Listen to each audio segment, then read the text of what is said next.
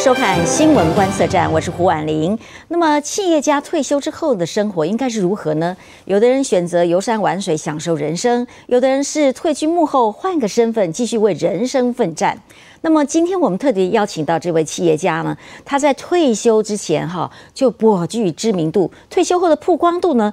其实比退休之前还要高，因为他在退休之后呢，仍然持续创业，更一度付出推动企业再造。这几年呢，他也陆续推动了创立新的组织，从原本的纯科技领域呢，跨入了艺文界，致力于推动台湾音乐国际化，也担纲新年音乐会的共同制作人。这位就是我们台湾的电脑教父，也是有品牌教父之称的施正荣先生。欢迎施董事长。你好。哎，是董事长，您来到这里啊，这正好，我们也可以请教前辈啊。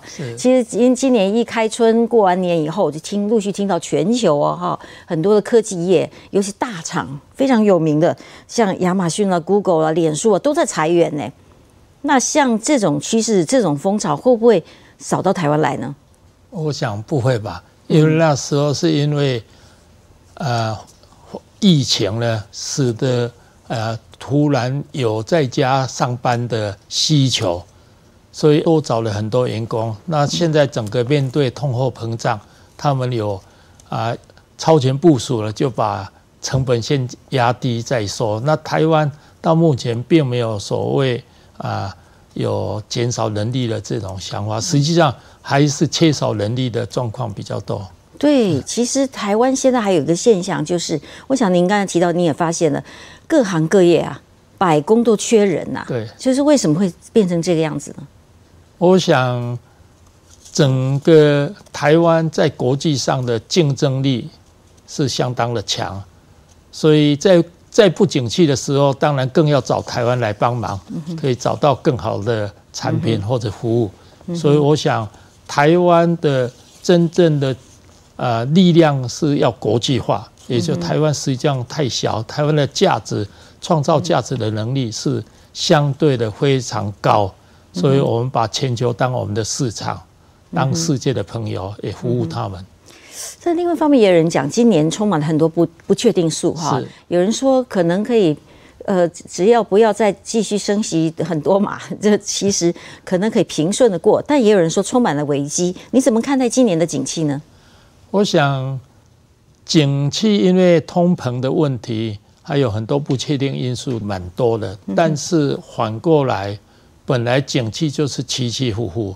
以台湾的产业文化呢，弹性大，速度快呢，反正就就看着办嘛。那原则上利用这个时间，如果景气不好，需求降低的话，反而做长期的投资啊。反正人已经请来了，请。请人也不容易，把这些人去做一些长期发展所需要的东西。下一波景气来的话，我们掌握先机会比别人更快。所以我觉得台商最大的强项就是它速度快、弹性快、弹性大。嗯，您是电脑业起家哈，制造电脑。现在电脑已经进入到了一个这个 AI 当道的时代哈。那这个 AI，尤其最近推出了这个 Chat GPT 哈，这各界都在热切讨论。是，您怎么看待这这个火红的议题呢？AI 的前景？我想，第一个科技是一个工具，不管电脑或者网互联网，或者。啊，物联网或者人工智慧，这个都是一个科技不断的在进步，不断的堆叠。嗯那现在做到 Chat GPT 的这个情境呢，它可以帮人类的忙会更多更多。如何加以就是借重它来帮我们提升我们的生活品质以及我们的工作效率，恐怕是。每一个人的问题，实际上在二零零六七年，我们台湾在亚 APEC 就是亚太经合会里面，就专门提我们要负责啊解决 digital divide，就是数位落差的问题。这个也是如果你不会用 AI 的东西，也也是一种数位落差。所以反过来，如何来借重这些科技来改善我们的？啊工作跟生活是非常重要的。嗯，先前在最近这 Chat GPT 之前哈，呃，大家也热切在讨论元宇宙。但您也曾经公开的，呃，非常认同元宇宙，认为非常有前景。那你现在能不能利用这个机会，跟我们帮我们比较一下 AI 跟这个元宇宙他们的这两者之间的差异，跟他们未来的发展有没有差异？AI 只是一个科技啊的工具，嗯哼，元宇宙是我们要想象体现未来的一个环境，一个生活的环境。那基本上呢，元宇宙未来所有硬体的设备，台湾一定扮演重要的角色。那反过来，在里面的比较应用软体内容的角色呢，有关于华人的项目呢，我们应该当仁不让扮演一个啊很重要角色。我称为东方系文明的发祥地啊，也就是说。我们以台湾的文化艺术的条件，我们年轻朋友的实力呢，给他这些舞台，让他对啊整个影响东方华人，以及到会要西方也希望东方的文明嘛，就精神生活，我们实际上应该积极在这方面。硬体我们前面一定要服务了，比较 universal 就是通用了。但软体还是要跟文化有一些关系在里面。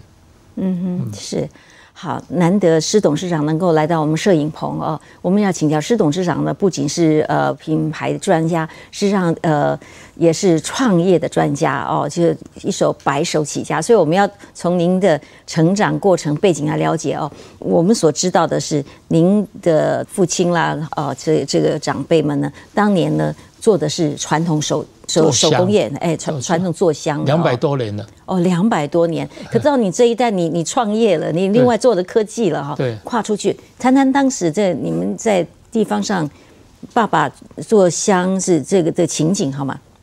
呃，我爸爸过世的时候，我对他没有印象，所以我都是听来的。嗯哼哼。听来的就是说我爸爸很会。学问很好，也很会做生意，所以也赚了很多钱，买了很多房子跟田地。但是可能过劳嘛，所以二十几岁就过世了。所以他本身是啊，在做香呢，做到全省都在卖了。他有啊相当的一个基础。后来当然一直传承，因为这个已经我是第七代嘛，等于从这个石狮寺就是。啊，泉州那边，哎呀，到移到台湾来，那就都在定居在鹿港做香，大概是这个样子。嗯，但现在家乡还有人在制作香。我的堂弟，哦，我的堂弟也实际上已经分到鹿港以外，也已经到园林了。哦，所以已经有两个师美艺 在在服务这个市场了。那这个父亲过世之后，呃，是母亲把你们带大的。对他当时。就是他守寡，吃素，所以小时候就觉得说，我一定不能让妈妈伤心嘛。所以当时他就跟我讲，我们分工，你用用功读书，我用功努力赚钱，大家啊分工来做事情。那我实质上在从小就不缺钱，因为家里赚的钱，我一个人花很多。同学都是好几个兄弟姐妹，所以我拿的我的零用钱还比他们多，所以过去我没有实质上并没有吃太多的苦，一直在母亲的照顾之下呢，啊，能够啊成长，呃玩的也很痛快。那从小我理工就比呃数学比较好，嗯所以啊国文就不太理想。那到了中学、大学也都是这样一个情形了。但是他也让我。比较该玩的就让我去玩，然后让我也单独一个人跑到台北来流浪啊，看四国五强的篮球赛，看洋船馆的练习等等呢。我等于从小就过得非常啊快乐的生活，同时我所有救国团的很多团队我都能够参与，所以比一般的人小时候见识也比较广一点。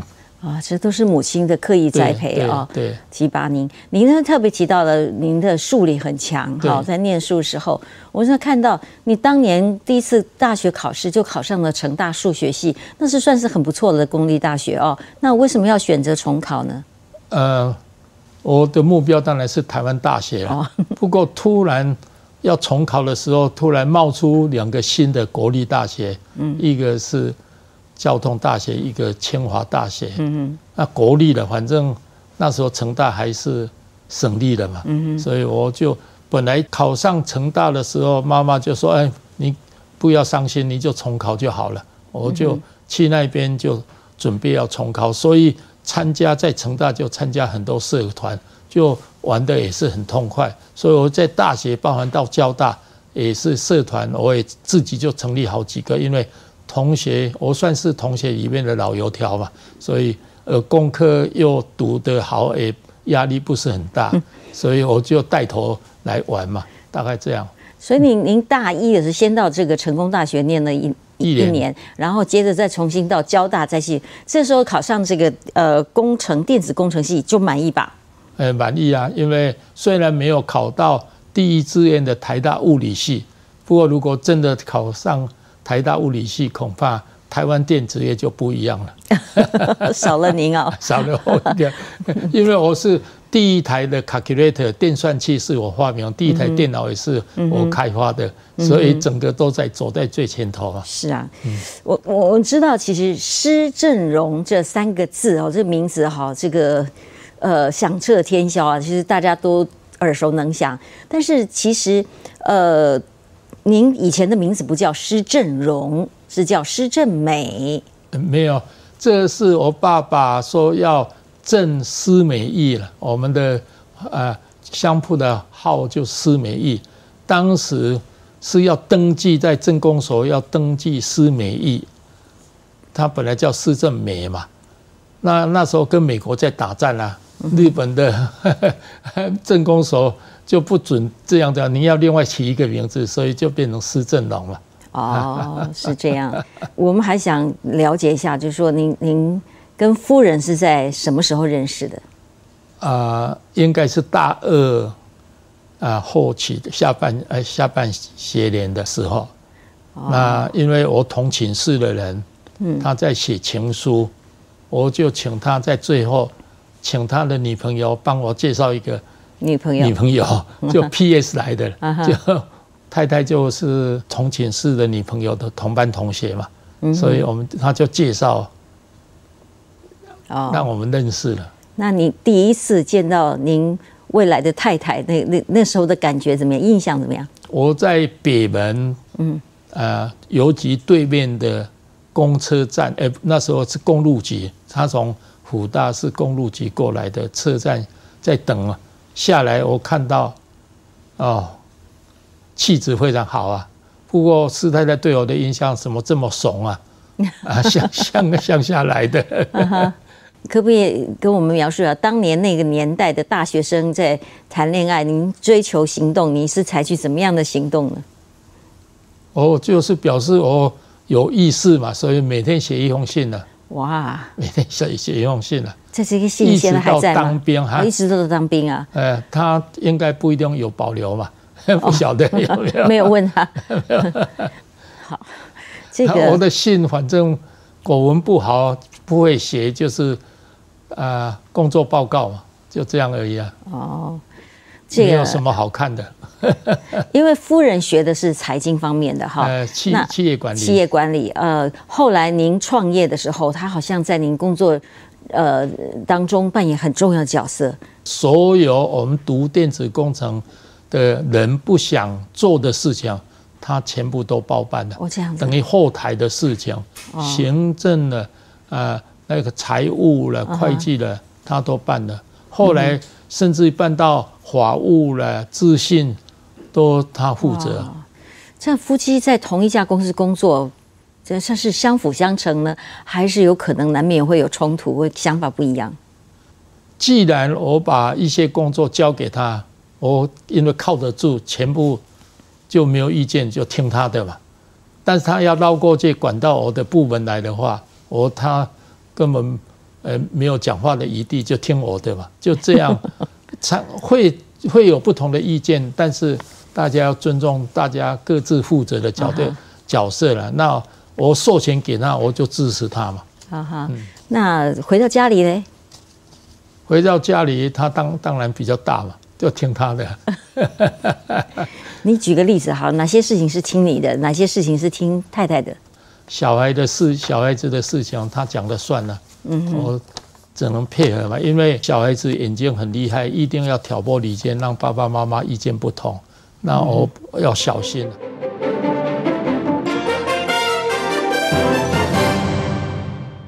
欢迎再回到新闻观测站的节目现场。今天我们独家专访是台湾品牌教父之称，也是我们电脑教父施正荣先生。那么施董事长刚才也谈到，呃，今年当前的景气，也谈到他的出生成长的过程哦。其实我们说起来，台湾人比较多的是看要不要寻呃公职公教。或者说是呃依附在这个公司受聘啊，很多人大部分不会一学校毕业就要创业，但是呢，施董事长呢，其实呃几年的工作之后呢，他自中自己很就创业了哈。我不得不创业的。哦，这样。是因为原来很成功的公司，嗯，共同创业的龙泰电子公司赚了很多钱，最后黑字倒闭嘛，嗯哼。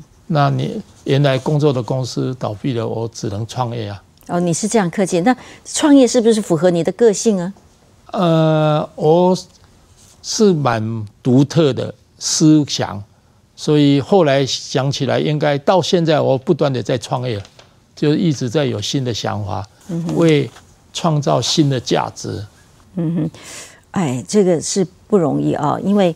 呃，如果要创业，其实即使开一个咖啡馆哦，呃，开个早餐店也都不是太简单的事情。更何况当年您开的这是这是先进的科技哈。那一般人在创业初期是要投资成本的，那很多人也是常常熬不过那个投资初期，成本不断烧，回不了本，就先先喊关门倒闭哦。那听说你们在创业初期，你们也很辛苦，到薪水有打五折、七折这种状况。我想，应该我创业是属于因为不愁吃穿，嗯哼，是值得去冒险来创造一个更有价值的一个未来。那在这个情形，企业要创业，当然资本是非常有限，薪水当然要看，像我就打对折嘛。那我们同时共同的共同创办人，他他们。薪水比较低一点，但是打七折还八折，我已经忘了。那就这样，甚至也讲好了，万一撑不下去的话，我们的理想还要做，有几个人到外面去吃投入，然后让公司能够维持下去。结果当然没有发生，就开始很快的就赚小钱，能够赚钱的模式慢慢叫滚雪球，就越滚就越大了。嗯哼。这样薪水打折期间大概维持了多久呢？应该不到两年吧。啊，不到两年。我们等于那个薪水就等于变成他的投资啊。嗯哼。我们赚的钱就把那一部分就还给他，他就在投资了。嗯而且一直在投资，因为公司前面十年每年都倍数成长，每年在倍数成长了以后，自由资金也就资本的当然就不够了。嗯哼。因为一般。你能够每年都赚一倍不太可能，你只能赚二十五趴、三十趴就已经了不起。那你成长所需要的那些资本的，就是要钱。嗯哼，所以我们就有一个全年入股的一个计划，就让所有的员工在符合一些条件之后，就可以透过两年的时间慢慢缴，从薪水啊。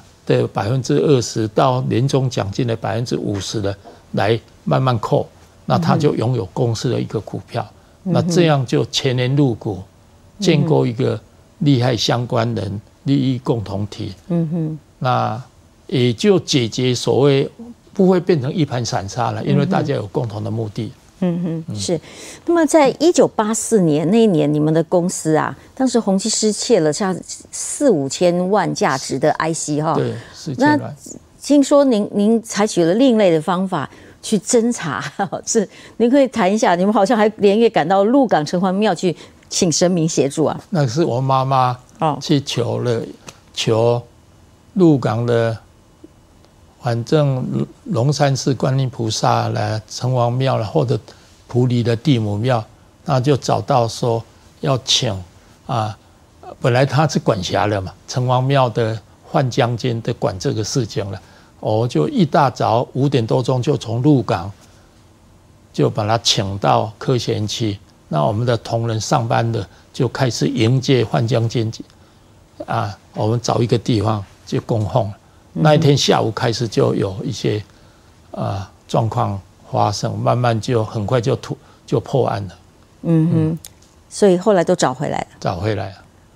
那实质上这个也是因为在被偷了 IC 之后呢，我怕 IC 只要出口气。就会出问题，所以马上举行记者会。那所有的记者或者刑警大队都认为这可能是内劫。那我在记者会就提出，宏基人性本善的企业文化不改。我相信我们的员工还好，最后真的都是外面的人来了，所以我们的同仁破案之后也是士气大振了，他对更向心力更强。啊哈。您有宗教信仰吗？我是儒释道啊，我这个雅兴对拜嘛，嗯，就是跟着大家都这样，因为你有诚，就灵了嘛，就是反正有诚心嘛，反正你要敬敬天敬神嘛。嗯哼，到现在还拜拜？对对，我每天拜拜，有时候来还念经。那您念什么经呢？地母经。哦，都是早上时间吗？呃，晚上。晚上时间念经对您的思路哈思维有帮助吧？念经也让我感觉我还可以背一点东西，我从来不会背了。但为了练经还会背一个不算短的 一些经文，背的啊，一定要背了，有的记。背的比较方便嘛。其实，在您的这个传记当中有提到，宏基有三次再造。不过，在这个之前，先请教您，一九九二年的时候，宏基有遭到一些危机，是不是？所以必须要劝退一些员工。我们在龙腾国际龙梦成真的时候，大量的招募很多人才。那整个公司还在成长的时候是没问题，但是，一九九零九一之后呢？整个产业产生了一些变化，附加个人电脑的竞争厉害，而且附加价值低，所以整个尤其 Compaq 有一天应该一九九零还九一一夜之间降价三十 percent，哇！所以整个产业就震动了。IBM 也是有历史上有史以来的第一次亏本，所以整个产业有问题，也是宏基第一次亏本，好像六亿的样子。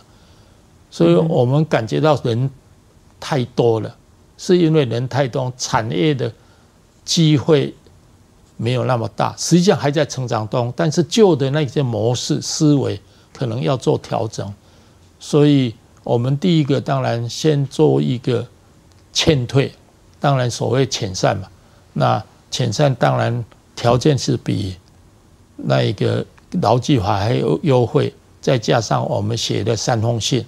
一封给家属，一封一封给他本人道歉，一封给他一再介绍信，就他们一个月之内全部都找到工作了，也就是确定他们不是不好的人才被请走路了、劝退了，而是他实在人 over 了太多了，所以请他们就是帮公司的忙，就在刚好可能这个产业。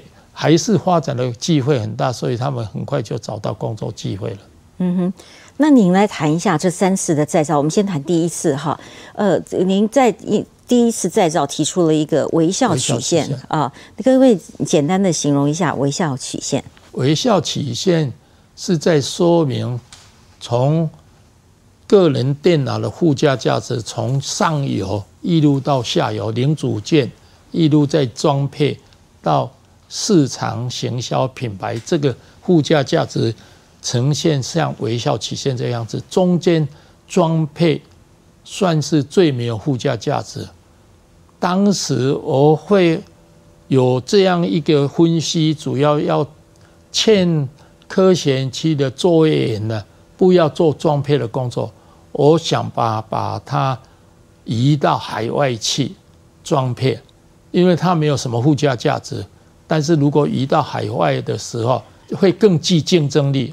让后来有四十二个据点呢，都专门在做装配桌上型的一个个人电脑。那时候，这个我称为速食式的产销模式 （fast food business model），这个是很重要。提升竞争的一个模式，主要也是要跟台湾从宏基出去人开始供应主机板，由台湾开始销到到全球各个地方。九零初期，他们每一个国家就买了主机板，再加上买台湾的外壳、啊电源供应器，加了一些啊东西呢，就响应谢东明讲的客厅技工厂，在每一个国家自己。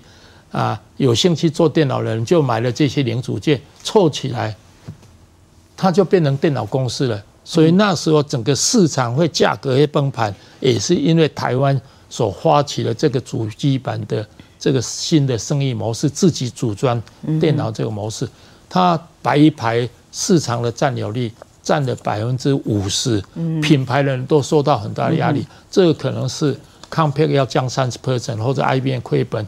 红姐开始亏本的原原因。嗯哼，这个第二次再造已经到了两千年了。好，那那时候你决定把品牌跟制造分开来。对，实质上整个产业从垂直分工变成，哎，垂直整合变成垂直分工。那产销是分工嘛？要分工的。不做电脑的电脑公司呢，是主流。几乎所有美国的公司全部都不做电脑了，都在台湾做电脑。那宏基还做电脑，也自己做品牌，自己就管理上面有一些冲突，管理文化有一些冲突，竞争力就慢慢丧失。有台湾开始有所谓专业代工的公司的出现了，专业做代工，所以竞争力提升。所以宏基本来代工。电脑的代工是宏基开始的，台湾一九八四就开始了，就做到那个两两千年之前就慢慢不具竞争力了。嗯哼，那我觉得还是要顺的大势，产销就是分工。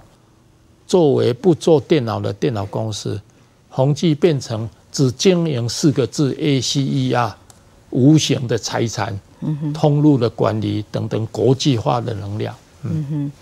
好，其实施董事长也创了一个记录，就是说，其实他呃宣布退休，那是在两千零四年，对，那一年您才六十岁，哈，对，就就真毅然决然就是退休，然后当然也不是真的就退到就是都不做事，其实我发现施董事长非常的忙碌啊。不过后来在二零一三年的时候呢，呃，您又就是只好再复出哈。担任董事长也总经理啊，那个执行了第三次再造，当时是什么样的时空环境？遭遇什么问题？OK，因为我退休的时候已经为未来的模式已经建立很好的基础。退休之后，它的市场的占有率一直在提高，但是一直在提高了有一个作业的模式，就是大量的把货放到通路，让竞争者也不能进通路。这样一个模式呢，但是当市场没有办法消化的时候，因为 iPad、iPhone 的出现之后呢，市场对 PC 的需求往下走的时候，就吃了很多亏，所以就有高科技的产品，尤其电脑、资讯产品呢，只要有库存的话，你要折价出售，所以就亏了很多钱。那原来的。经营者呢，在原来的模式想要有所突破，那我就认为要变革才能够有所突破。那后来他们董事长、总经理双双辞职嘛，那我就不得不回到公司做短暂的董事长兼总经理 CEO。所以我很快找到 CEO，而且找到下一任的董事长，下一任就剩下半年多了，又要。改选的时候，我就找他来帮忙。那等啊选举完以后，他就当董事长。之后呢，他就卸任了，就有我找来的执行长了，他接执现在的陈董陈建胜董事长来接董事长，所以我觉得回去很短的主要理由就是一定要变革，那变革是组织的一个 DNA，因为高科技是不断的要变革了，那我不能一直在公司里面，我退下来，然后两百一十天吃了两百一十个馒头了，就突就退服役就退役了，就退役了这样的观念。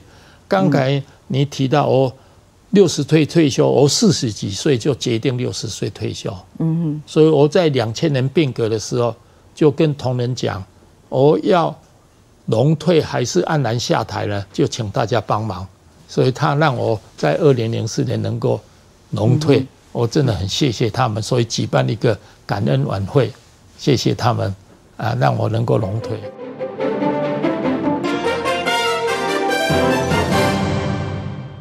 欢迎再回到新闻观测站的节目现场。今天我们独家专访是品牌教父施正荣董事长。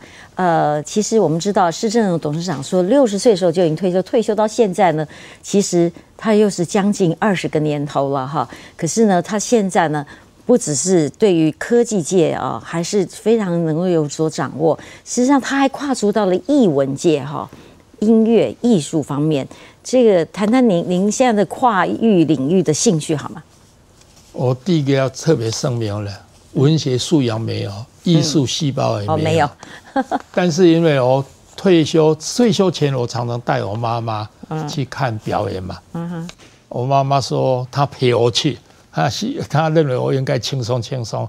我退休之后，当然比较两有时间到两天。嗯哼，去放松一下，看表演。嗯，所以甚至人呢，就抓我公差要当国议会的董事长嘛。嗯哼，那我想了两个月之后，后来答应了。嗯哼，那我进入了董国议会做了六年，诶，对艺文环境也都了解。嗯，我一进去就希望能够帮他们建构未来，这个挑战是很大。反而挑战是我所希望的工作，也突破这些瓶颈，能够一个生生不息的新未来的一个机制。所以我现在就是等于对艺文团体，希望有机会示范可以赚钱的模式。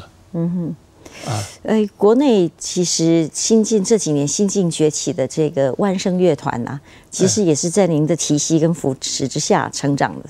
受到肯定。诶，应该可以说，第一个是因为李泽义等于艺术总监，或者现在万盛国际的董事长了。他本身是艺术家，同时他也了解市场的一些运作的情情情境。现在台湾最大的问题是艺术艺术家要主导，导演要主导，实际上应该是制作人的要主导，要了解市场，控制成本这方面。那应该也因为这样，我们一直配合到目前，诶，五年的新年音乐会，诶，做出口碑来。那今年会到美西去，然后还有更多，明年会到日本去，等于各界下世界来听，就是让台湾的声音响誉全球。这个是一直是一个目标。实际上还没有新年音乐会的时候，我就跟李李老师跟他讲说，二十年之后。我们希望跟维也纳新年音乐会呢齐名，我没有说要赶过他，我是齐名，因为东西方的音乐是不一样的，艺术水准是差不多，因为我们的音乐家都是世界一流的音乐家，啊，但是演奏的内容全部都是台湾的音乐，这样有特色在里面，所以我们朝这方面一直在努力。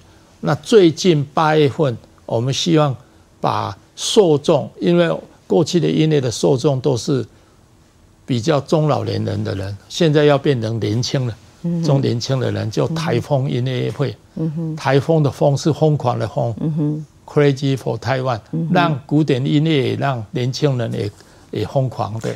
我还要请教您，就几年前您就提出了一个王道精神，是一个新王道，好，可不可以很简单的跟我们？提示一下它的重点。